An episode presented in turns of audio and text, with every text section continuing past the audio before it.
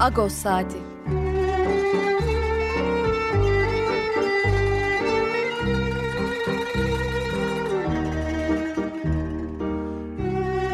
Haftalık Agos gazetesinin penceresinden Türkiye ve dünya gündemi. Agos'un mutfağından haberler, söyleşiler, olaylar.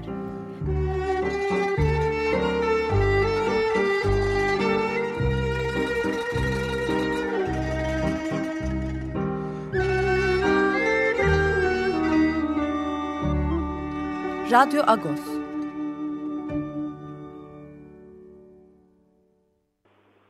Radyo Agos'tan günaydın, parlıyız. Ben Yedvart Danzikyan, bu hafta size ben yardımcı olacağım. Hangi şarkıyla başladık? Önce onu söyleyeyim. Geçen hafta da çalmıştık. Prantin Kuluslaras Üdülleri'nin performans sanatçılarından Ermenistan'da bir grup, OFF. Daha çok rock müzik tarzında yapıyorlar şarkılarını. Artur Tunç Boyan yanında el verdiği gruplardan birisi diyelim. Ondan bir Kray, şarkının ismi Kray'dı. Kray dinledik. Ne var bu hafta Radyo Agos'ta? Hemen onu anons edeyim. Birazdan HDP milletvekili Doropaylan'la bir bağlantımız olacak. Dün biliyorsunuz HDP'li siyasetçiler topluca gözaltına alındılar. 6 yıl önceki Kovan eylemleri gerekçe gösterilerek. İkinci bölümde Amerika'ya uzanacağız. Bir band kaydı dün akşam gerçekleştirdik. Edvin Minasyan, Los Angeles'lı avukat, İstanbul Ermenisi'dir kendisi. Onda Suan Francisco'da Ermeni kurumlarına sık sık saldırılar olmaya başladı düzenli olarak. Bunları konuşacağız. Son bölümde de Yeniköy Panayoru Mortholos Kilisesi Vakfı Başkanı Lucky Vinkas'la, ki aslında cemaat vakıfları temsilcisiydi Vakıflar Kerem Veklesi'nde ilk. Bu sistem başladığı zaman. Onunla da Büyükada Rum Yetimhanesi'nin gitgide çürüyor. O konuyu konuşacağız. Agos'un manşetinde bu hafta ne vardı diye soracak olursanız. Rantik Vakfı'nın çatısında, bünyesinde yapılan nefret söylemi raporunun 2019 yılı sonuçları açıklandı. Hakikaten çok irkiltici sonuçlar var. Günde 17 tane diyebiliriz nefret söylemi yazısı ya da haberi üretiliyor Türkiye'de 2017 yılında. Birinci sırada Ermeniler var ne yazık ki yine. İkinci sırada Suriyeliler, üçüncü sırada Yunanlılar. Nefret söylemi üreten gazetelerin sıralaması hiç değişmiyor. Birinci sırada Yeni Akit var. İkinci sırada Yeni Çağ, üçüncü sırada Yeni Diriliş Postası. Bu haberin ayrıntılarını ve diğer haberlerin ayrıntılarını Ağustos'ta bulabilirsiniz. Ben konuğumuzu daha fazla bekletmek istemiyorum telefon hattında. Garo Paylan hattımızda. Günaydın Garo, parlıyız. Parlıyız yeter. Evet, senle yine tatsız, sıkıcı bir konu. Her seferinde seninle bağlanırken diyoruz ki bir dahaki bağlantımız güzel bir konuda olur inşallah diyoruz. Bir türlü olmuyor. Yine Türkiye demokrasisi için sıkıntılı bir günde seninle bağlanıyoruz. 82 HDP'li siyasetçi için gözaltı kararı çıkartıldı. Bunların çoğu da gözaltına alındı. Gerekçe gösterilen de 2014 yılındaki Kobani eylemleri. Ben o zamanı gayet iyi hatırlıyorum, tabii çok da eski bir zaman değil ama bir soruşturma açılması için gayet de üzerinden geçmiş bir zaman aslında 6 sene önce, çünkü bunların soruşturması yapıldı bitti. Tekrar şimdi bir soruşturma açılması açıkçası hukukçular tarafından, bağımsız hukukçular tarafından şaşkınlıkla karşılandı. Önce şöyle başlayayım Garo, istiyorsan sen de aslında MHK'daydın çünkü evet. Karar o zamanki MHK üyelerine yönelik yani bu... Evet. Ne oldu o gece? Ben hatırlıyorum o geceyi gazeteci olarak tabii. Ne oldu o gece ve siz nasıl bir çağrı yaptınız? Öyle başlayalım mı? Aslında yalnızca o geceyi değil, belki o döneme biraz bakmak lazım. Tabii, evet. Ha. Şöyle ki yani bir barış süreci sürüyordu. Ama Suriye'de biliyorsun bir IŞİD karanlığı Suriye'ye hakim olmaya çalışıyordu. Ve orada her yerde IŞİD'in hakimiyeti büyüyordu. Ve Kobani'de en son bir saldırı düzenlemişti. Dönemin iktidarıyla bu konuda defalarca görüşüldü. Yani bu karanlığın Suriye'ye hakim olmasının Türkiye'nin de çıkarlarının olmadığını, bu yapının geriletilmesi gerektiği konusunda.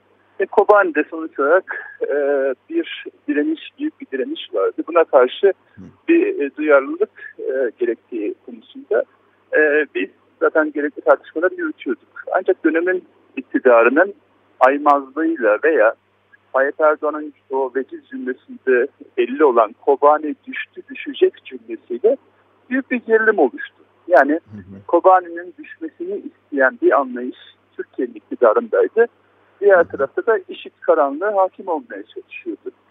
Buna karşı tekrar görüşmeler yapıldı ama tekrar bir duyarsızlık olunca bizim MYK'mızda ki o dönem planlı bir MYK değildi. Parti meclisi sonrası bazı arkadaşlarımızın istişaresiyle halkı buna konuda duyarlılık göstermek için protesto edenleri yapılması çağrısı yapıldı. HDP MYK'sından bir attığı bir tweetle. O akşam çok iyi hatırlıyorum. Ben de çünkü erken ayrıldım aslında MYK'ya o dönemde bir uçağım vardı. Erken ayrıldım ve İstanbul'a geldim. İstanbul'da Galatasaray Meydanı'nda barışçı bir eylem oldu.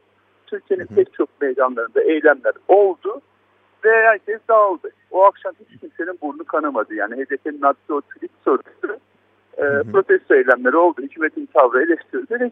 Hiç kimsenin burnu kanamadı ama mesela ertesi gün Tayyip Erdoğan Kobani düşecek diye bir açıklama yapınca öğlen saatlerinde o andan sonra olaylar başladı. Yani şimdi bak geriye baktığımızda yani HDP'yi suçlamaya çalışan 6 yıldır HDP ile ilgili soruşturma açmaya çalışan iktidar hem suçlu hem güçlü bir pozisyonu ortaya koyuyor. Yani o dönemin psikolojisini anlamayan, toplumsal hayatlarını anlamayan, IŞİD karanlığına sonuçta zemini de destek veren, psikolojik veya başka türlü destek veren bir anlayış, Kobani düşecek diyerek nelere yol açabileceğini anlamayan bir sorumsuzca davranış sorusunda tabii ki olaylara sebebiyet verdi. İnsanlarımızı kaybettik. Kimi rakamlara göre 37, kimi rakamlara göre 51 vatandaşımızı kaybettik. Ve biz bu olaylar olduktan hemen sonra bu olayların yangının durması için büyük bir çaba gösterdik. Ve sonra bu ateş durdu ve kimse bizi suçlamıyordu. O dönem görüşmeler devam ediyordu, barış süreci devam ediyordu. Hatta bu olaydan aylar sonra biliyorsun Dolmabahçe'de barış muhtırası deklarasyonu açıklandı. Ne hikmetse 7 Haziran seçimlerine Tayyip Erdoğan kaybedince bir anda ya bu oradan 8 ay sonra kaybedince bir anda efendim Kobani'de şöyle oldu böyle oldu diye gerilim siyaseti devreye kondu. Barış süreci bırakıldı. Ve eski defterler karıştırılmaya başlandı. Ve o dönem bir algı operasyonuyla HDP suçlanma suçu aslında geldi. Biz dedik ki bakın bu olayın içinde bir iş var, karanlık var. İşte Kobani olayları, ardından Suruç patlaması oldu. Ardından biliyorsunuz Ceylanpınar'da polisler öldürüldü. Pek çok provokasyonun söz konusu. Bir darbe dinamiği olabilir bu işin içine dedik. Yani bir darbe dinamiği bu barış sürecini bozup toplumsal barışı yok etmeye çalışıyor. Gelin bu konuda uyanık olalım dedik. Defalarca çağrı yaptık. Mecliste bu işin araştırılması için önergeler verdik. Sürekli reddedildi. Ama bu olaydan sonra darbe dinamiğini yaşadık ve darbe girişimi oldu. Buna rağmen iktidar akıllanmadı ve hala bizim üzerimizde bu dosyaları kullanmak konusunda bir kararlılık devredeydi. Sevgili eş başkanlarımız tutuklandı. Bize karşı dokunulmazlıklar kaldırıldı. Meclise darbe yapıldı. Yine bu olaylar devam etti. Yani HDP'ye karşı operasyonlar devam etti. Biz defalarca önerge verdik gelin bu olayı araştıralım diye. Ama her seferinde bunu kullanışlı bir kart olarak gördüler. Ve bugüne kadar defalarca arkadaşlarımız tutuklandı, yargılandı, serbest bırakıldı. Anayasa Mahkemesi kararları var. Bu olayla bu böyle bir yargılamanın yapılamayacağına dair. Ama 6 yıl sonra bakıyoruz müflis tüccar. Ekonomiyi, siyaseti, Türkiye'yi büyük bir karanlığa sürükleyen müflis tüccar eski defterleri tekrar karıştırıp HDP'ye dönük böyle bir operasyon yaptı. Çok üzgünüm. Yani, çok da üzgünüm. Gerçekten buyurun. Dün operasyon başlatılırken savcılığın bir açıklaması vardı. Orada işte şöyle PKK'ya işte ayağa kaldırış, harekete geçirme falan gibi. Aslında HDP'nin, MYK'nın yaptığı şey Kobani'ye karşı protesto eyleminden oluşan bir tweet. Evet, bir duyarlılık ve protesto eylemine çağrısı ve o akşam hiçbir olay yok. Yani polis kayıtlarında da hiçbir olay yok. Tamamen barışçı basın açıklamaları oluyor ve dağılınıyor. O akşam herkes evine gidip huzurda yatıyor. Ama ertesi gün Tayyip Erdoğan Kobani düşecek deyince işte orada faaliyetlerindeki enerji boşalıyor. Ben o dönemden sonra sivil toplum kuruluşuyla birlikte Diyarbakır'a da gitmiştim. Orada çeşitli kesimlerle görüşmüştük. Yani aslında orada yani Diyarbakır'da bilhassa yaşanan çatışmaların çatışma derken şöyle, yani HDP seçmeniyle bölgedeki güçlü olan, Türkiye'de de o bölgesinde güçlü olan radikal İslamcı ya da İslamcı partilerin, grupların tabanının arasında bir çatışmadan bahsediyoruz ve aslında 50 kişinin yaklaşık 30-40 civarında olan da HDP seçiminin hayatını kaybedenlerden. Fakat evet, ki, yani evet. Peki, seni dinliyorum. Yok, şu önemli, yani hayatını kaybetlerin, ya biz insan ayırmıyoruz. Her bir kayıpta yüreğimiz yanıyor. Tabii tabii, ben bunu şey yapmak için söylemedim. Yani ama olayın da böyle bir boyutu da var açıkçası. Evet evet, ben şu anlamda söylüyorum. 37 kişinin tamamına yakını, çok büyük çoğunluğu HDP'li. Yani bu insanlar sonuçta devletin düğmeye basarak devreye soktuğu kontra güçler tarafından katledildi. Büyük bir sonuç olarak bu olayı yangınla benzin dökmek isteyen dinamikler vardı orada ve onlar insanlarımızı katlettiler. Biz de, o yüzden dedik ki gelin bu olayı araştıralım. Bu olayın arkasında bir karanlık var. Ne hikmetse ondan sonra bu daha sonraki gelişmeler, barış sürecinin bozulması, şehirdeki çatışmalar, işte Suruç, Ceylanpınar provokasyonları, biz dedik ki bakın burada darbe dinamiği var. Hı-hı. Bizi dinlemediler. Ne zaman anladılar? Meclis bombalandığı zaman. Beştepe'deki saray bombalandığı zaman anladılar bu olayı. Aynı kişiler, bu provokasyonunu yapanlar meclisi bombaladılar, darbe girişimini yaptılar. İşte bu yönden bizim demokrasimiz büyük bir darbe yedi. Yani ama maalesef Tayyip Erdoğan ve arkadaşları bu meseleye herhangi bir şekilde uyanabilmiş değiller. Ya da bu meseleyle danışıklı bir dövüş yapıyorlar. Yani bu darbe dinamiği hala devrededir. Hala siyasete darbe bulmaktadır. Dün de Türkiye demokrasisi siyasete büyük bir darbe yemiştir. Bu olay yalnız HDP'ye karşı değil, demokratik siyasete karşı yapılmış bir darbedir. Biz sonuç olarak bir siyasi partiyiz. Her an bir basın açıklaması, her an halkımızı herhangi bir şeyi protesto etmek için çağrıda bulunabiliriz. Bu bizim hakkımızdır. Yani ancak bu hakkımıza karşı yapılacak sonuç olarak o olayda da herhangi bir olay olmamış. Yani düşünün. Herhangi bir provokasyon yok, herhangi bir gece bir olay yok. Tayyip Erdoğan bir açıklama yapıyor. Ertesi gün Koban düşecek diyor. Bunun üzerine olaylar oluyor ve hem suçlu hem güçlü bir şekilde 6 yıldır HDP'ye darbe bulmaya çalışıyor ama buradan darbe Türkiye'nin demokrasisinedir ve demokrasi siyasetçisindedir. Peki neden peki bugün, ya dün daha doğrusu yani bu iş açıldı. Selahattin Demirtaş, Figen Yüksekdağ bununla suçlandılar. Demirtaş, Yüksekdağ başka suçlamalarla da hala içerideler. Şimdi bir görüşe göre gündem, yani ben buna inanmıyorum da CHP'li bazı bir iki isim gündem değiştirmek gibi dedi. Bir iki kişi HDP ile İYİ Parti arasında bir trafik başlamıştı. Genel olarak bu muhalefet arasında bir birleşmeyi önlemek içindir. Bunu baltalamak içindir. Bir ittifaklaşmayı baltalamak içindir diyenler var. Yani zamanlama hep konuşuruz ister istemez. Nereden çıktı şimdi bu gibisinden? Sizin ya da senin yaptığın değerlendirmeler nasıl? Şöyle, yani dün aslında beklediğimizden çok daha sağlam durdu muhalefet ve gerekli tepkileri koydu. Gelecek Partisi, Deva Partisi, CHP, Saadet Partisi, pek çok sivil toplum kuruluşu bu olaya tepki verdiler ve toplum vicdanında yerine bulmadığını düşünüyorum bu operasyonun. Ancak bunu bir gündem değiştirme olayı olarak görmemesi lazım gerekir diye düşünüyorum. Çünkü bu gündemdir. Yani Türkiye'nin 3. büyük partisi, 6 milyon oy alan partiye karşı yapılan büyük darbe esas gündemdir. Yani bunu böyle görmek lazım. Sonuç olarak biz Türkiye'nin 3. büyük partisiysek, yani bütün sonuç olarak Türkiye'nin demokrasi için mücadele eden en büyük partilerden birisiysek gündemi bu olması gerekir. İktidarın algı operasyonundan yenilmemek gerekir. Cesaret göstermek gerekir. Bakın 3-5 tane faşist memleketi esir almış durumdalar. Her gün o hain, o terörist, o şöyle, o böyle diye afra tafra yapıyorlar. Buna yenilmemek gerekir. Yani buna karşı bir cesaret siyasetini göstermek gerekir. HDP demokratik siyaset iddiasında ısrar ediyor. Bu çok önemli. Bu ısrarın eli tutulması lazım bütün muhalefet tarafından. Ve iktidarın amacı bu tip yalanlarla, iftiralarla efendim siz HDP'yle mi birliktesiniz diye bir cümle etrafında muhalefeti parçalamaya çalışmak. Bu çok açık bir oyun. Yıllardır bu oyunu yapmaya çalışıyor. Ama Türkiye halkı şu anda bu iktidardan bıkmış durumda. Hem siyasi krizi hem ekonomik krizi üreten, huzurunu ve refahını kaybettiren bu iktidardan bıkmış durumda. bu temel motivasyon etrafında buluşmak lazım. Biz tabii ki İYİ Parti ile anlaşmamız mümkün değil pek çok konuda. Ama anlaşabileceğimiz temel bir iddia var. Türkiye'nin kaybettiği demokrasinin, huzurunu, refahını yeniden kazanmak konusunda bir iddiamız var. Bu konuda buluşabiliriz. Demokratik parlamenter sisteme dönmek konusunda bir iddiamız var. Hukuk devletini tekrar tahkim etmek üzerine bir iddiamız var. Bu iddialar etrafında buluşabiliriz. Ve bu iddiaların manipüle edilmesi, iktidarın yalanlarıyla, iftiralarıyla berhava olmasına izin vermemeliyiz. Ve ben seçmenlerimizin de bu akılda olduğunu düşünüyorum. Ben İYİ Partililerle de görüşüyorum, Saadetlerle, Cumhuriyet AK Partiler, hatta AK Partililerle de görüşüyorum.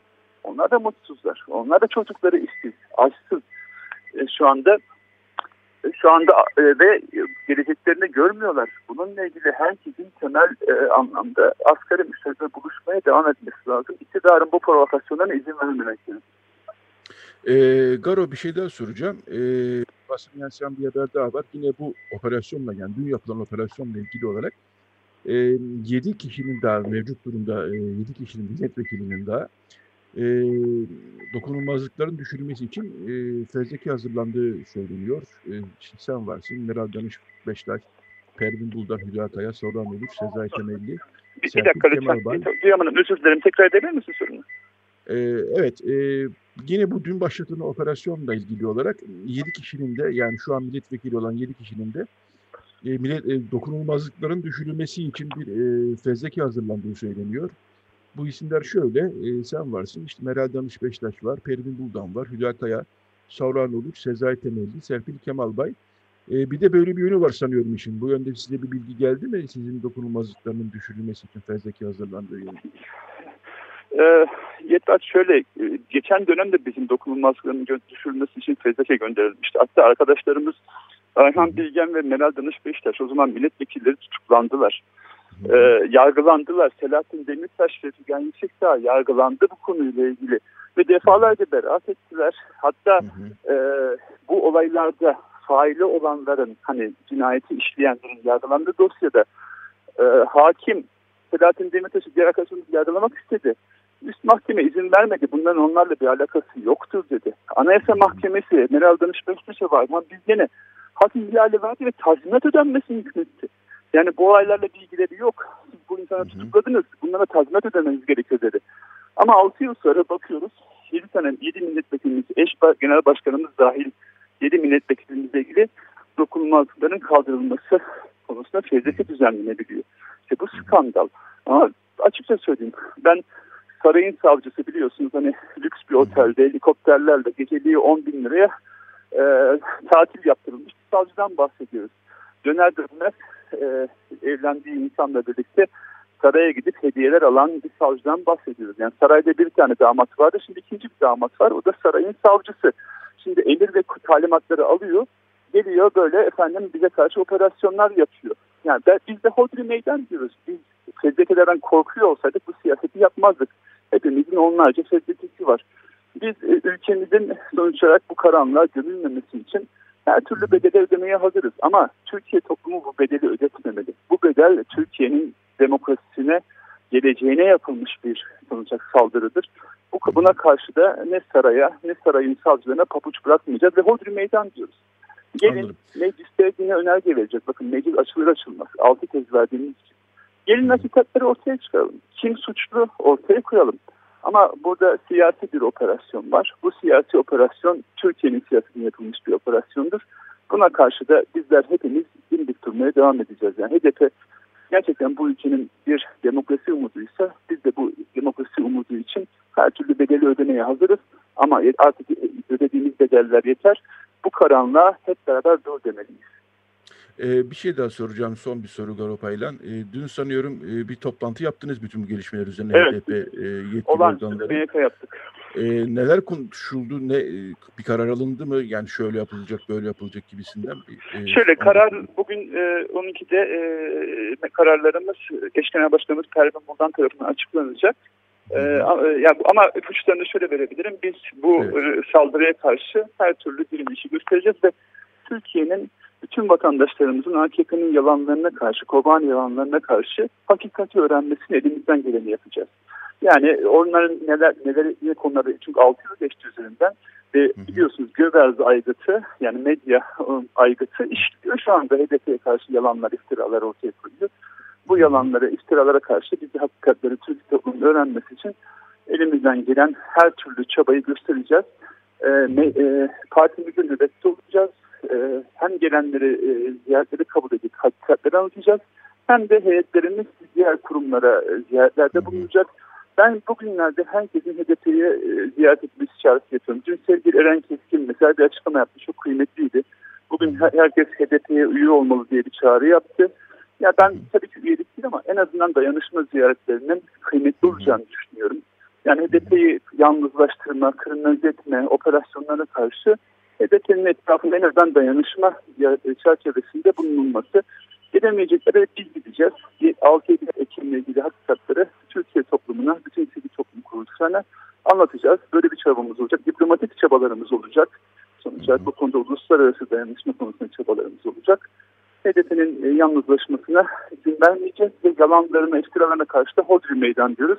Gelin, kim yalan söylüyor, kim hakikatleri söylüyor, kim suçlu, kim o dönem yangına benzin döktü, kim yangını söndürmeye çalıştı. Bütün bunları Türkiye toplumu bilmesi için elimizden gelen çabayı göstereceğiz. Evet, Doropaylan, HDP milletvekili Doropaylan konuğumuzdu. Bugün saat 12'de HDP eş başkanı Meral Danış Beştaş, Pervin Buldan'ın dün geceki toplantıda alınan kararlara dair bir basın toplantısı yapacağını da duyurdu Doropaylan. Garo, çok teşekkür ediyoruz yayınımıza katıldığın için. Size ben teşekkür ederim Beto. Sağ olasın. İyi çalışmalar, sağ olasın. Teşekkürler. Evet, Radyo Agos devam ediyor. Şimdi bir şarkı arası vereceğiz ama şarkı arası vermeden önce bir iki not daha ileteyim bu haftaki Agos'tan. Manşetimizi aktarmıştım size. Bu arada manşetimizle birlikte tabii geçen pazartesi günü de bir duruşma oldu. Rantik Vakfı'na tehdit mailleri vardı, hatırlanacaktır. Rantik Vakfı'nın önlük tehdit mailleriyle ilgili duruşma 21 Eylül pazartesi günü Çağlayan Adliyesi'nde oldu. Gelişmeleri internette ve gazetede duyurmuştuk gerçi ama buradan da bir duyuralım. Tehdit maili gönderen iki sanık ki yaklaşık 3 aydır cezaevindelerdi, tutuklanmış haldelerdi. İki sanığın tahliye edilmesini ve tutuksuz olarak yargılanmalarına karar verildi. Bir dahaki duruşmada 24 Şubat'ta gerçekleşecek. Bu arada bir tehdit davası olduğu için de mahkeme dosyayı uzlaştırmaya gönderdi. Yani taraflar arasında bir uzlaşma aranacak, öyle diyeyim ben. Bu da tabii bu haftanın önemli olaylarından bir tanesiydi ve biraz da böyle bir iş geldi bizim gözümüze, önünde bir tablo oluştu. Yani bir taraftan nefret söylemi, günde 17 tane nefret söylemi içeren yazı ve haber üretiliyor. Bir taraftan da internetten etkilendim diyen birileri Hrant Dink Vakfı'na tehdit mailleri gördüğünü görüyoruz. Duruşmada ben de vardım. 21 Eylül Pazartesi günü gerçekleştirilen duruşmada.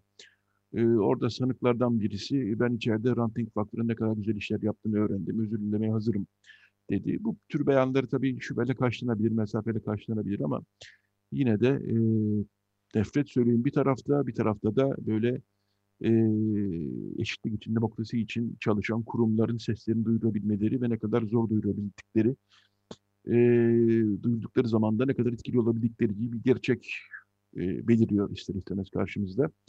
Evet, bu notu da ilettikten sonra şarkı arası için ben hangi şarkıyı çalacağız onu anons edeceğim. Kray Amsterdam. Gene Ermenistan'da kurulan bir rock topluluğu bu, Kray Amsterdam. Yeah Papa I'm Smoking diyecek. Yine İngilizce bir şarkı. Ondan sonra yine bir reklam aramız, yine bir şarkımız. Daha sonra Amerika'ya uzanacağız. Ve Radyo Agos devam edecek. Evet, şimdi Kray Amsterdam'ı dinliyoruz. Tekrar birlikte olmak üzere. Radyo Agos. Evet, Radyo Agos devam ediyor. Ne çaldık? Jack ve The Vampir. The Vampir Gümrü'de kurulmuş bir 40 yıl önce aşağı yukarı kurulmuş bir topluluk. Ermenistan'ın Gümrü'de 1970'lerde kurulmuş topluluktan bahsediyoruz. Topluluğun kurucusu Gagik Barsehyan, yani Jack ismiyle bilinen. Kendi solo çalışmaları da oldu ayrıca gruptan ayrı. Grup içinde çeşitli nesiller geldi geçti. Bu Jack ile bu Bambir'in birlikte bir kaydı. Blues tarzında bir şarkı. Şarkının ismi de Sev Blues. Yani siyah blues, bildiğimiz blues gibi. Yani üstümüze giyilen. İkisini birleştirip hoş bir şarkı yapmış Jack ve The Bambir. Evet, şimdi Radyo Agos'un bu bölümünde dün akşam yaptığımız bir kayıt var. Amerika'nın doğu yakasına uzandık, Los Angeles'a. San Francisco'da Ermeni kurumları yaklaşık olarak 3 aydır şu ya da bu şekilde saldırıların maruz kalıyor. Edvin Minasyan da Amerika'da yaşayan bir avukat, bir İstanbul Ermenisi aslında. Onunla bir sohbetimiz oldu. Dediğim gibi bunu dün gece saat farkı dolayısıyla dün gece yapmak daha sağlıklı geldi bize bant olarak. Dün gece yaptığımız bant kaydını dinleyelim. Daha sonra tekrar birlikte olacağız. Radyo Agos'un bu bölümünde Amerika'ya uzanıyoruz. Amerika'nın doğu kıyısına uzanıyoruz.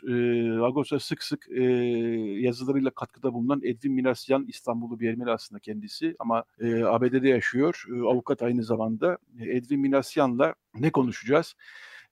San Francisco'da bilhassa Ermeni kurumlarına, yani kiliselerine, okullarına, kiliselerin yakınlarında bulunan merkezlere yönelik yangın, duvarlara yazı yazma, ateş açma gibi peş peşe vakalar yaşanmaya başlandı. Ne oluyor San Francisco'da?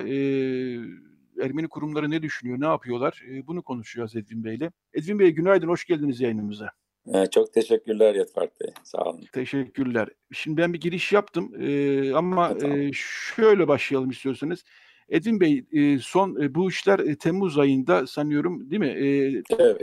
Ermenistan'la Azerbaycan arasındaki çatışmalar başladıktan sonra başlamış oldu. Zaten dünyanın bazı yerlerinde böyle karşılıklı gösteriler oluyordu. Ermeni gruplar, Azerbaycanlı gruplar, Türkiye'li gruplar ama San Francisco'daki iş biraz ciddiye bindi gibi gözüküyor. Neler oluyor, bir özetler misiniz? Aynen dediğiniz gibi işte Temmuz ayında Ermeni okulu, ilk ortaokul karma diyelim, Vasburagan isimli bir okula yapılan bir tahribat, duvarlara yazılan nefret söylemi içeren yazılar, onlarla başladı. Ondan sonra peş peşe Eylül ayında, yani geçtiğimiz haftalarda Ermeni kilisesinde yanındaki bir merkezde yangın, yani kundaklama tabii olduğu belli olan galiba. Videoda bazı görüntüler var fakat daha kim oldukları belli değil, polis araştırıyor. Ondan hemen akabinde tekrar okula, bu sefer dışarıdan bir kurşunlama, okulun yani adını içeren bir tabelaya epey kurşunlar atmışlar akşamleyin. Tabii komşular, yani şeyde öyle bir, yani evlerin falan olduğu bir mahalle, okulun ve kilisenin olduğu yerler. Tabii komşular, herkes çok büyük bir stres yaşamışlar.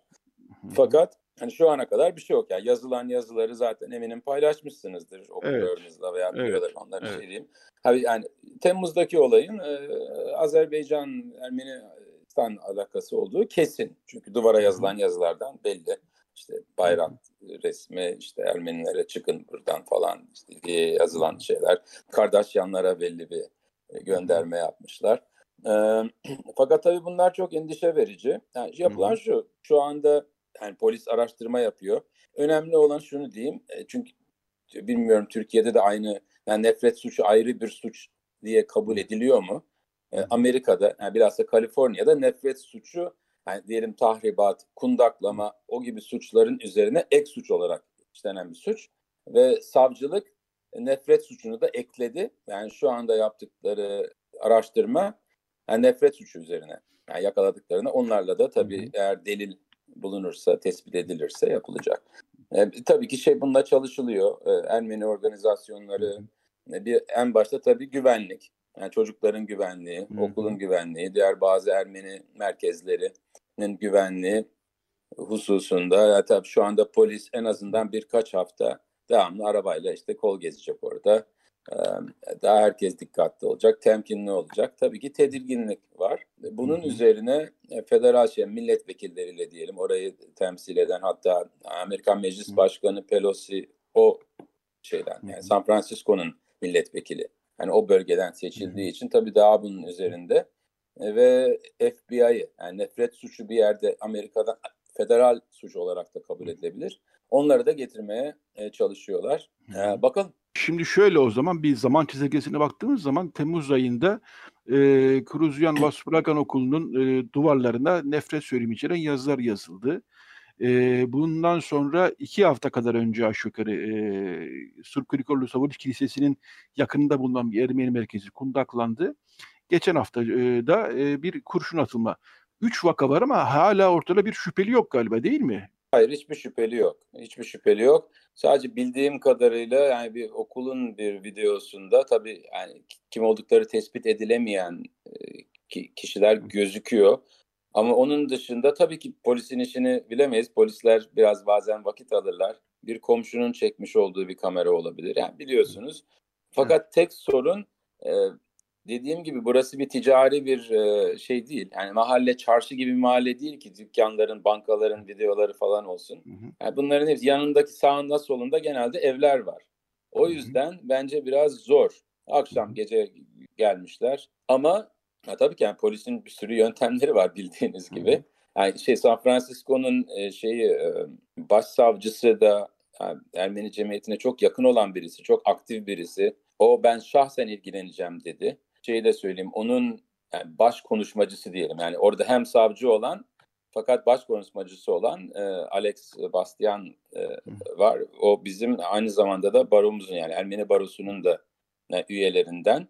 Yani o da bilhassa direkt bunun üzerine çalışıyor. Yani onun için ellerinden gelecek, geldiklerini yapacaklarına eminim. En azından Kaliforniya ve San Francisco'nun.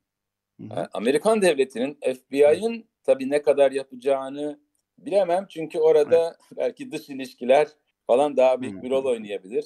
Daha bir temkinli davranabilirler.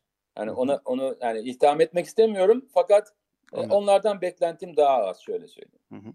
Evet, yani dolayısıyla aslında bütün bunlar yeni bir atmosfer yaratıyor, öyle anlıyoruz. Yeni bir tedirginlik yaratıyor Ermeni toplumunda. Evet. Bu Ermeni toplumun kendi içinde neler konuşuluyor peki? Siz biraz yakınsınız, Los Angeles'ta olsanız bile sonuçta çok tabii. Arada mesafe olsa bile yine de belli bir coğrafyada toplaşmış bir diasporadan bahsediyoruz.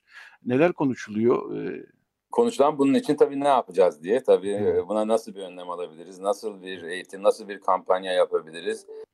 Tabii bunun çeşitli boyutları var. Birincisi seçilmiş temsilcilerimizle yapılan toplantılar, onlar tabii yapılıyor. Yani milletvekilleri diyelim, yani hem Adam Schiff olsun hem Nancy Pelosi, San Francisco'nun milletvekili, aynı zamanda da başkanı, yani meclis başkanı. Onlarla.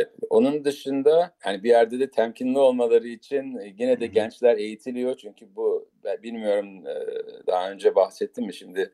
Yani en büyük endişemiz bunun üniversite kampüslerine taşınması. Evet, UCLA gibi, UCLA gibi, UCSF gibi işte bilinen Berkeley, bildiğiniz üniversiteler çok Ermeni öğrenci olan, aynı zamanda da Türk ve Azeri öğrencilerin de bulunduğu.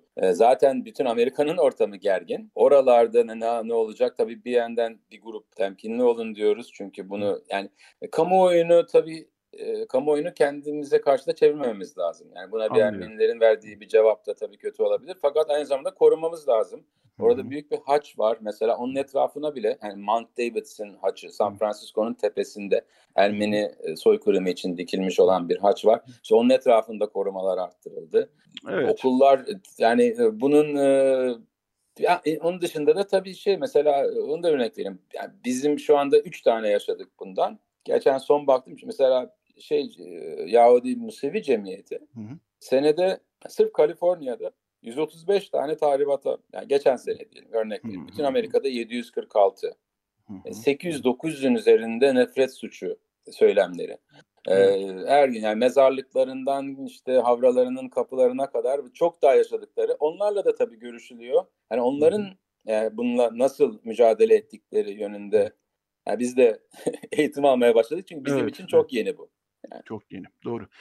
Bu arada şunu da hatırlatayım yeri gelmişken, bu ilk okulun duvarına yazı yazılması, Temmuz ayındaki yazı yazılması vakasından sonra Türk-Ermeni Diyalog Grubu'nun bir açıklaması vardı ki o biraz bize iyi geldi. Dediler ki biz bir süredir Türkler ve Ermeniler Amerika'daki bir diyalog grubu oluşturduk. Adı da Dağı Açmak, Open the Mountains. Onların bir açıklaması vardı ve bu nefret söylemi saldırılarını kınıyorlardı. Bu da açıkçası burada küçük bir ses de olsa bir sestir. Bu açıdan bize biraz umut verdi. Bilmiyorum, böyle şeyler yankılanıyor mu Amerika'da? Çok iyi. Tabii bu, yani onu tabii okuyunca kendilerini şahsen tanımıyorum bu grubu. Fakat belli ki iyi niyetli ve yani böyle gruplara yani samimi olduğu müddetçe yani ihtiyacımız her zaman var. Yani bunun sonunda gideceği yer o yani. Bunu düzeltecek olan yani şu anda çıkıp işte yani o ortak grupların kınama yapması. Bu 2015'ten sonra epey azal. 2015'e kadar giden süreçte daha böyle biraz çabalama vardı. Böyle birlikte diyalog grupları kurmak falan açısından. Ondan sonra bu birdenbire durdu. Yani niye durdu tam bilmiyorum. Ama bu yeni grubun başlaması, yani yine dediğim hem bir yerde belki kötü örnek olarak verdim endişemi kampüsler hakkında. Bunu eninde sonunda çözecek olan bence yani üniversitelerdeki, kampüslerdeki öğrencilerin yani Türk-Ermeni diyalog, yani onun başlayacağı yer orası. Çünkü bunun daha yüksek yaştakilerle başlaması kolay değil. Yani görüşüyoruz. Tabii ki aramızda yani ilişkiler olan buradaki normal Türk cemiyetleriyle de yani en azından kokteyllerde, şeylerde görüşüyoruz, ediyoruz. Yani bir şey yapalım diyoruz ama maalesef olmuyor. Yani. Anladım, anladım. Ama olacak. Peki, son 1-2 dakikamızda da ben şu konuya değinelim sizi bulmuşken. Siz Amerikan siyasetini de yakından takip ediyorsunuz. Bu haftaki Ağustos'ta zaten bir yazınız var. Amerika'da Yüksek Mahkeme yargıcı Ruth Bader Ginsburg'un hayatını kaybetmesi ki çok konik bir şahsiyet. Feminizme verdiği destek, feminist hareketin içinde olmasıyla da. Onun hayatını kaybetmesi sonrasında Amerika'da siyaset dengeleri değişebilir yorumları var. Birkaç cümleyle o konudaki gelişmeleri de alabilir miyiz sizden? Hazır sizi bulmuşken bari biraz bu konuyu da işleyelim. Evet, kesinlikle değişen bir durum var. Çünkü Anayasa Mahkemesi'nin, yani Anayasa Yüksek Mahkeme'nin rolü çok çok büyük. Bunu yazımda da yazmıştım. Yani çok çok büyük ve şu anda şeyleri de tabii öyle bir partizan yani şart değil bir partizan olarak oy kullanmaları ama genelde yani eğilimleri muhafazakar ve diyelim karşısında liberal daha sol olanlar 5 ve 4 yani 9 toplamda yani çok yakın bir denge var. O dengenin bu kendisi tabii ki liberal ve soldan olduğu için hayatını kaybeden Ginsburg onun yerine gelecek olan kişi tamamen dengeleri yıllarca değiştirebilir. Yani bundan sonra seçim ne olursa olsun, kim kazanırsa kazansın fark etmez çünkü onların getireceği yasaları veya bir başkanın yapacağı uygulamaları bu yüksek mahkeme reddedebilir. Yani o yüzden büyük bir çatışma var. Cumhuriyetçiler hemen yapacağız tayini diyorlar. Çünkü başkan tayin ediyor, senato onaylıyor. Seçime 45 günden az bir zaman var. 2016'da bunun aynısı olduğunda Obama döneminde muhafazakar bir meşhur bir hakim ölmüştü. Fakat cumhuriyetçiler izin vermediler oylamaya gitmesine. Trump onun yerine tayin etti kendi seçildikten sonra. Fakat aynı şeyi şimdi döndüler. Yok yok biz başkan buradayken seçimden önce yapacağız diye. Ve eğer seçim olursa o çok önemli. Ondan sonra seçim çok tartışmalı geçecek. Belki hatırlarsınız Gore ve Bush zamanı 2000 seçimini en sonunda yüksek mahkeme kararıyla kimin kazandığı olmuştu.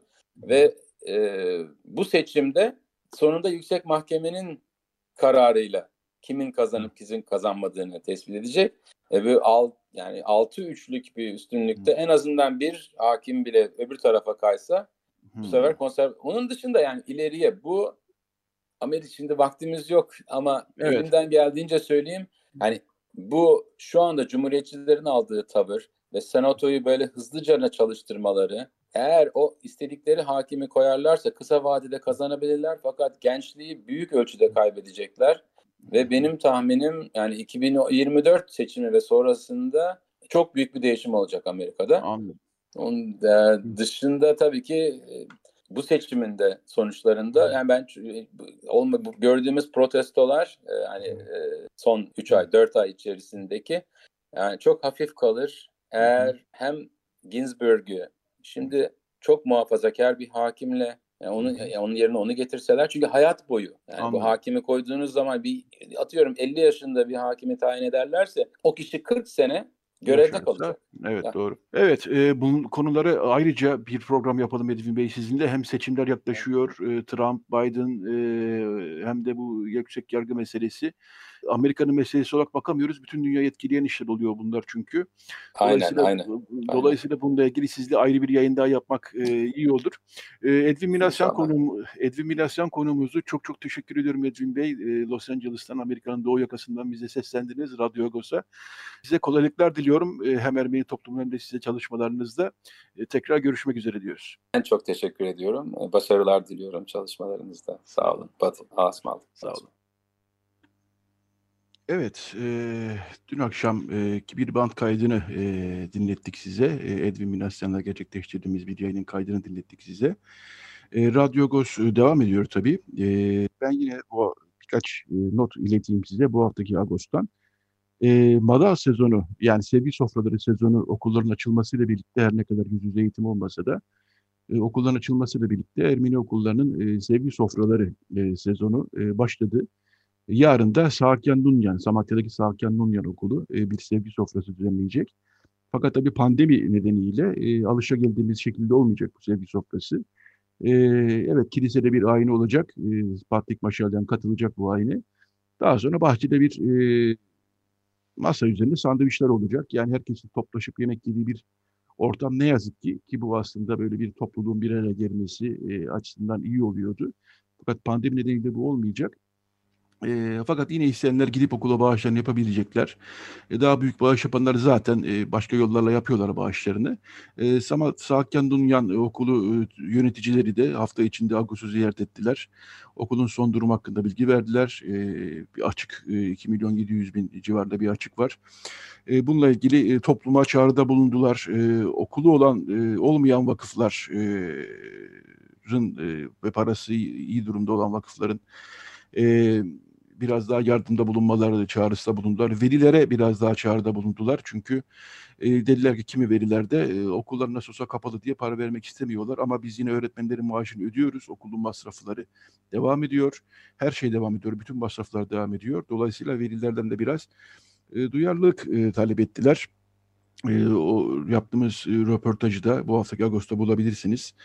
Yine bu haftaki Ağustos'ta aşı uzmanı Selim Badur'la bir röportajımız var. Biliyorsunuz bu zatürre aşısı, grip aşısı gündemde. Yapmak, yapmamak hangisi daha doğru? Aşı, pandemi aşısı ne alemde? Buna dair bir röportajımız oldu. Bunu bulabilirsiniz.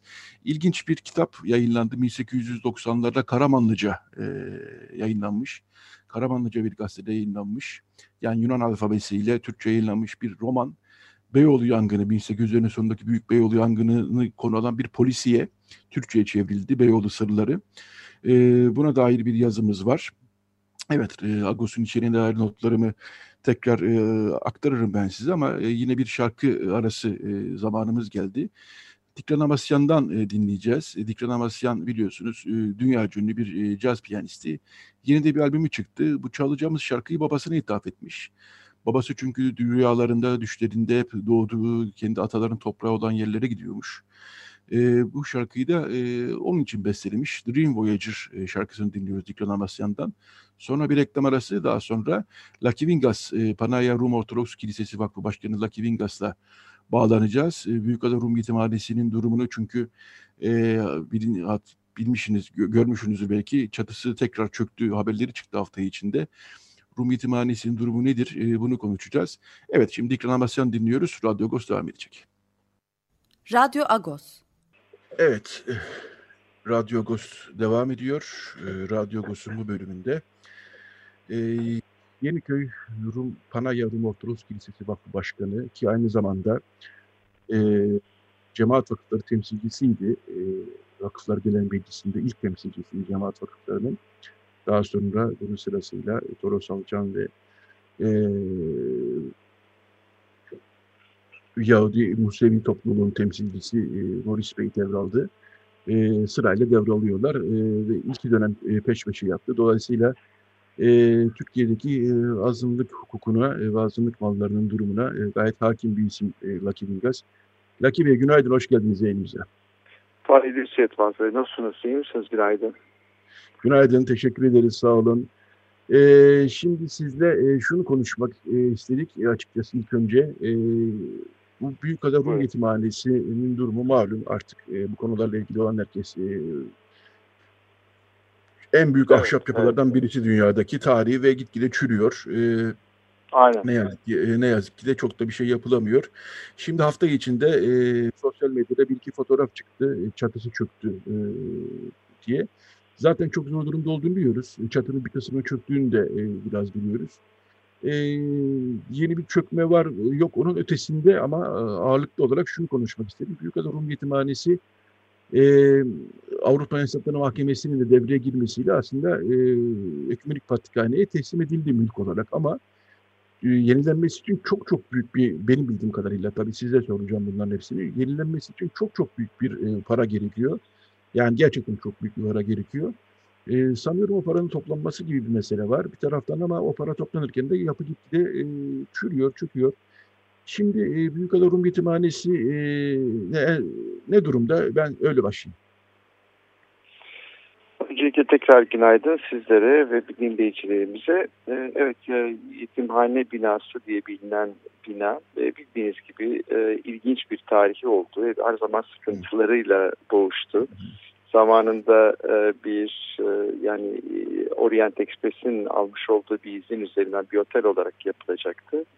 1897'de Alexander Valauri çok önemli bir mimar, o dönemin mimarlarından. Sonra 1903'te yetimhane olarak devreye girdi. Zira alınan izin bir türlü faaliyete geçirilemediğinden, yani otel olarak müsaade edilmediğinden, o zaman da 3. Yakim, Ekümenik Patrik, bunu Bayan Zarifi'nin imkanlarıyla satın aldırtarak yetimhane fonksiyonu verildi. Ondan sonra İttihat ve Terakki döneminde, o iktidar döneminde bina bir şekilde yine tekrar yetimler dışarı çıkarıldı. Kuleli öğrencileri, okulun öğrencileri yerleştirildi. Ondan sonra işgal kuvvetleri geldi. Önce işgal Almanlar, sonra Rus göçmenler yerleştirildi. Sonra tekrar yetimhane fonksiyonuna dönüştürüldü ve 1964'te o malum Kıbrıs ve İstanbul Rumları mütekabiliyet siyasetinde bu da gereken dersini aldı. 64'ten sonra 1970'li yıllara kadar süren bir süreç ve sonra tabii ki yetimhane olarak kapatıldı. 64'te aslında öğrenciler, yani çocuklar yetimden çıkarıldı. O günden beri kendi kaderine terk edildi. Uzun süre mahkemelerle boğuşuldu. 2010 yılında da Patrikhane mahkeme süreci tamamlanarak mülkiyeti Ekümenik Patrikhane'ye devredildi. Şimdi o günden bugüne aşağı yukarı 10 sene geçti. Hakikaten de yapılması gerekenler vardı, yapılamadı. Yapılmasında belki kapasite olarak çok büyük bir bina.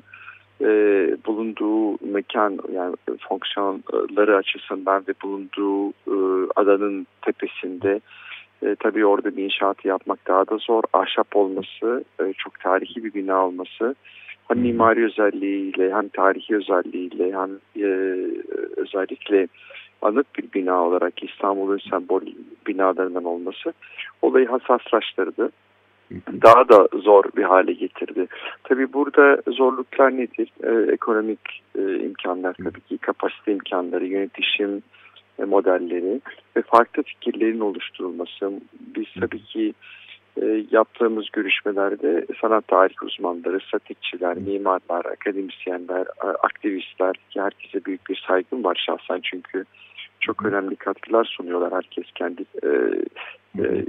boyutundan ve bilgisiyle. Herkes o binanın kurtarılmasını istiyor, ama kurtarılma süreçlerinde farklı restorasyon, farklı fikirler de oluşturuluyor. Bazen fikirler çatışması oluyor, bazen fikirler ayrılığı oluyor, ama bunlar tabii hiçbir şey yapılmaması için bir mazeret teşkil etmiyor. Biz son dönemlerde, bundan bir 8-9 sene evvel böyle bir teşebbüs ettik. Benim de içinde bulunduğum bir faaliyet alanı oluşturduk. Fakat ondan sonra devamını getiremedik. Bazı iş adamlarımız da yurt dışından, o zaman muhtar kent Andrew Leveris,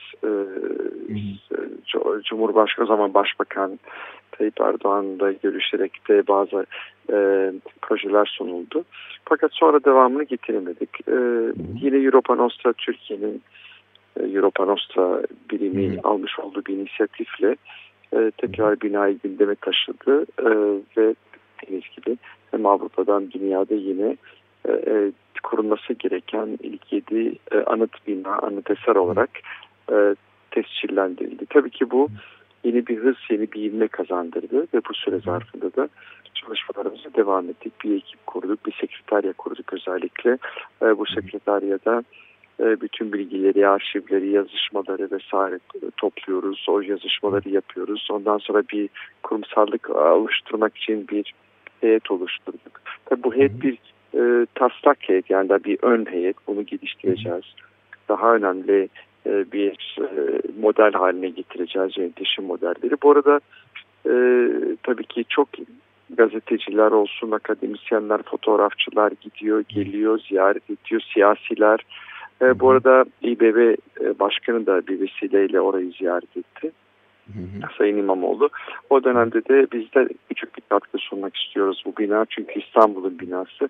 Bütün kurumlarıyla Türkiye, İstanbul, devlet, belediye, sivil toplum kuruluşları hep birlikte bir katkı sunarak bu binaya bir şeyler yapalım dedi. O da dijital belgeleme bir bölümünü ki bizim için ciddi bir başlangıçtı ve çok acildi.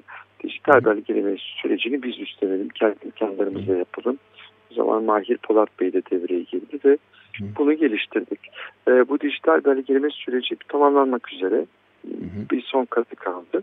Tabii bunun röle ve çizimlerine geçmesi lazım. Bütün bu güncel teknolojik imkanlarla, dronlarla, laser çalışmalarıyla, 13.000'in üzerinden fotoğraflarla, yüzlerce videolarla bu çalışmalar yoğun bir şekilde devam ediyor. Tahmin ediyorum ki 6 ay sonra Anıtlar Kurulu'nun önüne bu röleve projesini getireceğiz.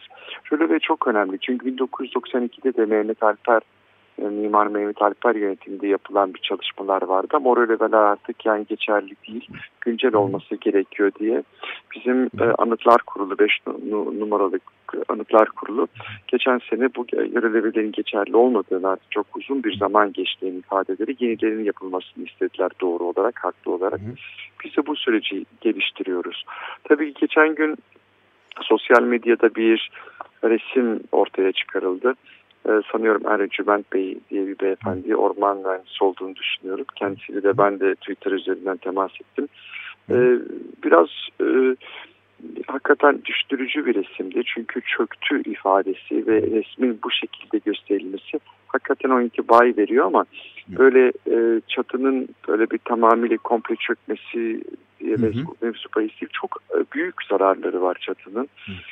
Tamir edilmesi zor artık ama gerçekten de öyle çöktüğü yeni bir yani resmin de özellikle çekildiği açı açısından hakikaten o intibayı verdi. Ama ben o açıyı bir türlü oturtamadım ve bilgisayar üzerinden yapılan özellikle bulut çalışmalarından gidip de o açıyı yakalamak istedim. Gerçekten başarılı bir fotoğraftı. Çok uzaktan muhtemelen çekilmişti. Başarılı bir fotoğraftı. O çökmüş binanın iki katı da çökmüş vaziyette böyle bir görüntü veriyor, bir intiba veriyor. Evet. Bu tabii ki ikazlar, tenkitler özellikle iyi niyetli olduğu zaman da gerçekten işi daha tetikliyor. Yani hepimizi bir şekilde bir an önce çözüm bulma yönünde şefkimizi artırıyor, bizi de zorluyor bir şekilde. Bu açıdan da ben şahsen üzülmüyorum. Bu kamuoyunun ilgisini, insanların ilgisini, STK'ların ilgisini çok büyük bir avantaj olarak görüyorum.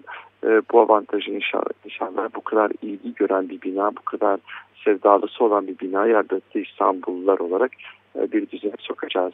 Tabii ki binanın tamamının restorasyonunu biraz zor görüyoruz. Yaptığımız görüşmelerde istişare. Evet, ben bir araya gireyim. Şöyle daha iyi anlamak için. Siz Anıtlar Kurulu'nda vereceksiniz röleve çalışmasını. Diyelim ki Anıtlar Kurulu'da onay verir. Tamam, peki bunu yapabilirsiniz dedi. Ne yapılacak? Niyet ne? Plan ne yani? Şimdi tabii ki o dönem hızlanıyor şu anda. Şimdi biz röleve işini bir düzene soktuktan sonra artık kimin yapacağı, nasıl yapacağı gibi hem ekonomik boyutlarıyla hem de teknik boyutları çözdükten sonra ondan sonra öteki safhalara restitüsyon ve restorasyon sürecine giriyoruz. Ki o konuda da zaten çok ciddi çalıştığımız muhtelif hocalarımız var. Onları toplayacağız. Aynı zamanda Güneyk Patrikhane'nin de yetkilileriyle birlikte. Çünkü ülke Patrikhane'ye ait. Hep birlikte bir karar vereceğiz. Daha belki Patrikhane'mizin fikirleri arasında bir çevre enstitüsü kurmak idi. bilmiyorum. Çevre Enstitüsü. Doğru duydun değil mi? Çevre Enstitüsü. Evet, çok güzel bir fikirdi. Zamanında güzel çalışmalar yaptık o zaman. O size bahsettiğim 7-8 sene evvel yapılan bir gayretler çerçevesinde o çevre enstitüsü için McKinsey firmasına bir araştırma yaptırdık. Ve özellikle kendi coğrafyamızda, bölgemizde, Akdeniz havzasında, Orta Doğu'da böyle bir enstitünün ihtiyacı var mıdır? Fiiliyatta böyle bir faydası olabilir mi? Yoksa boşu boşuna yine bir fikir olarak mı kalacak ve devam gelemeyecek diye mi? Çok ciddi bir araştırma yaptık. Bir sene süren bir araştırma. McKinsey'nin o zamanki raporu çok cesaret vericiydi.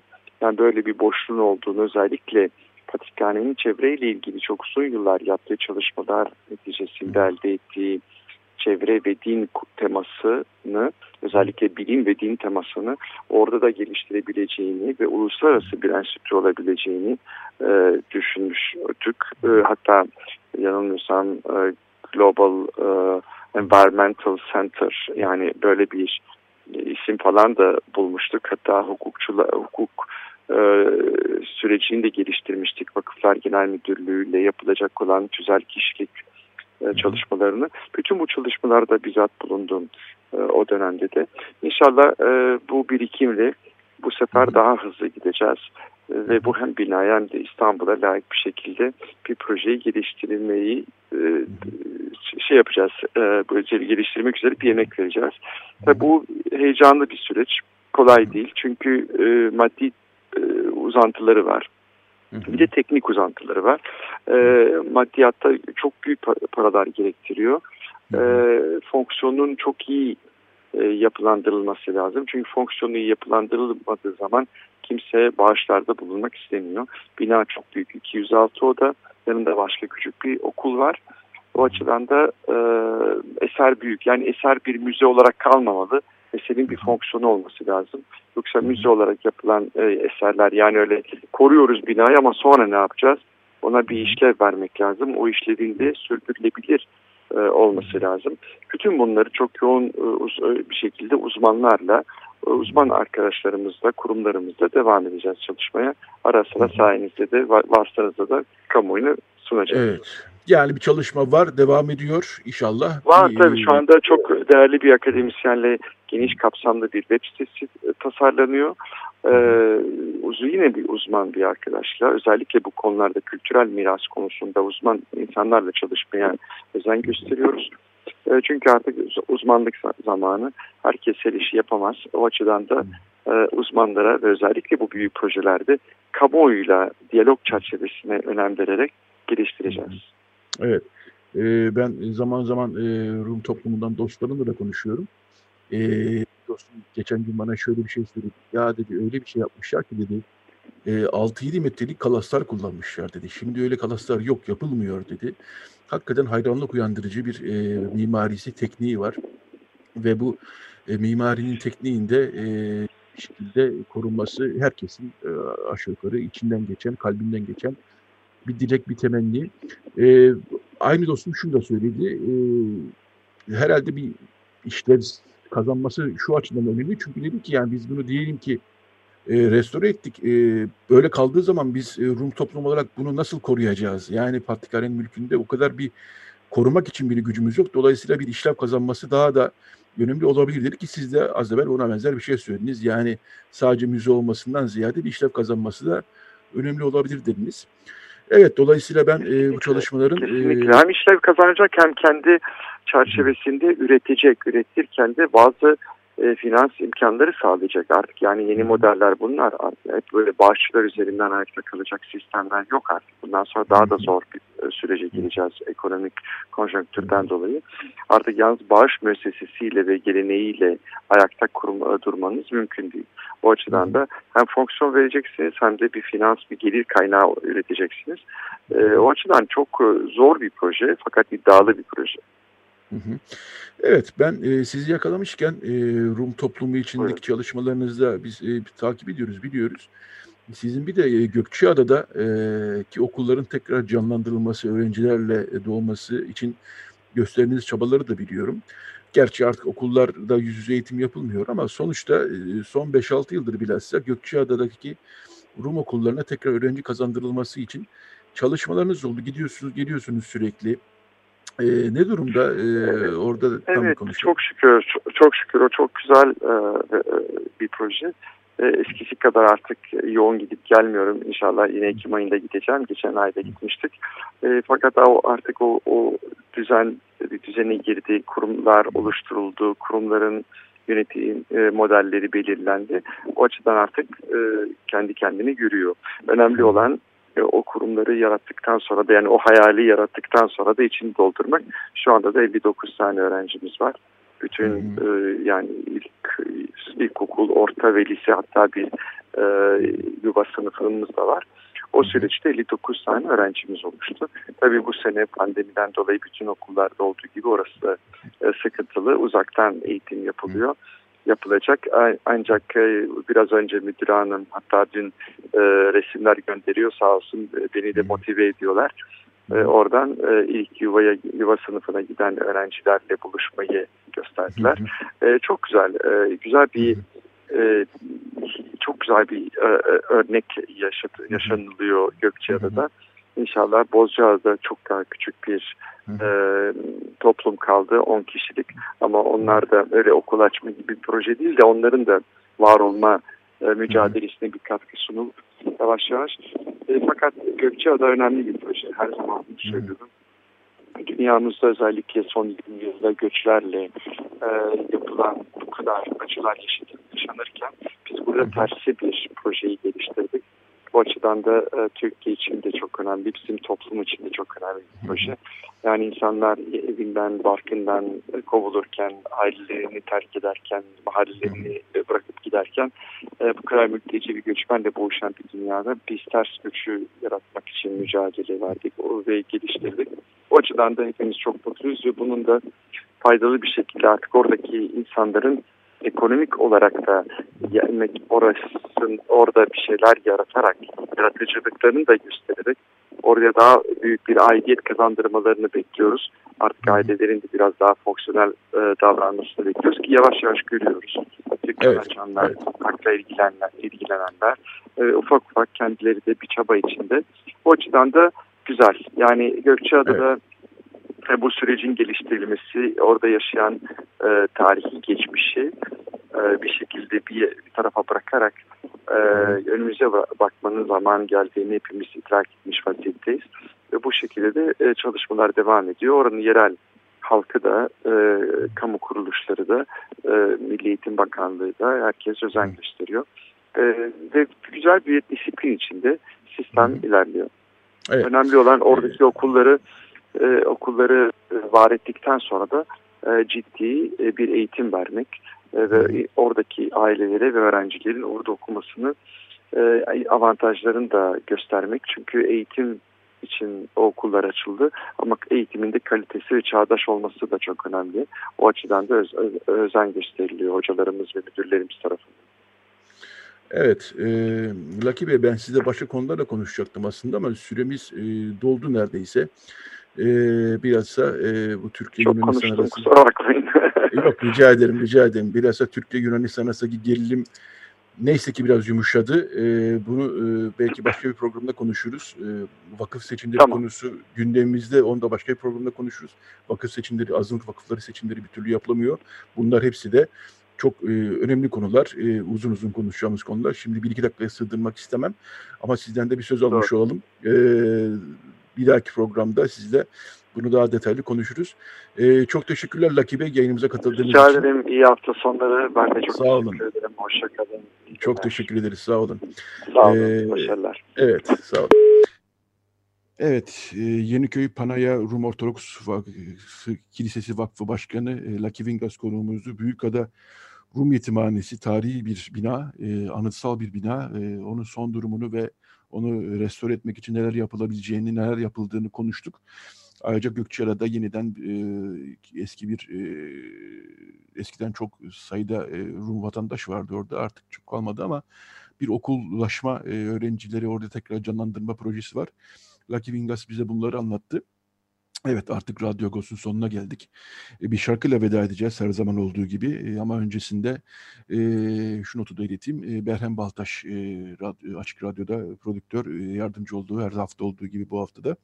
Evet, şimdi kapanışta son konuşumuz konuya uygun bir şarkı seçmeye çalıştım. Manos Hacıdakis, kendisi çok ünlü bir Yunanistan'da besteci, 90'larda hayatını kaybetti.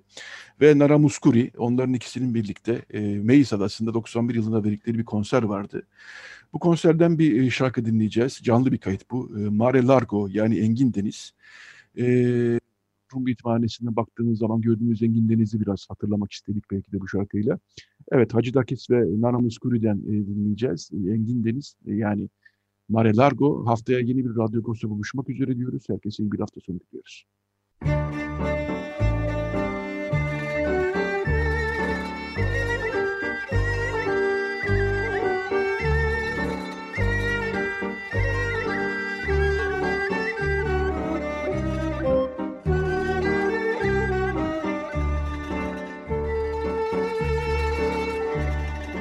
Agos Saati.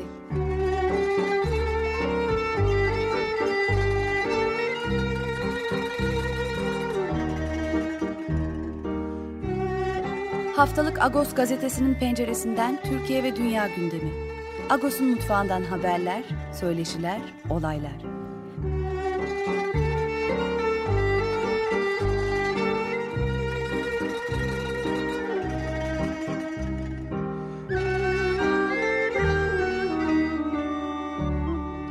Radyo Agos.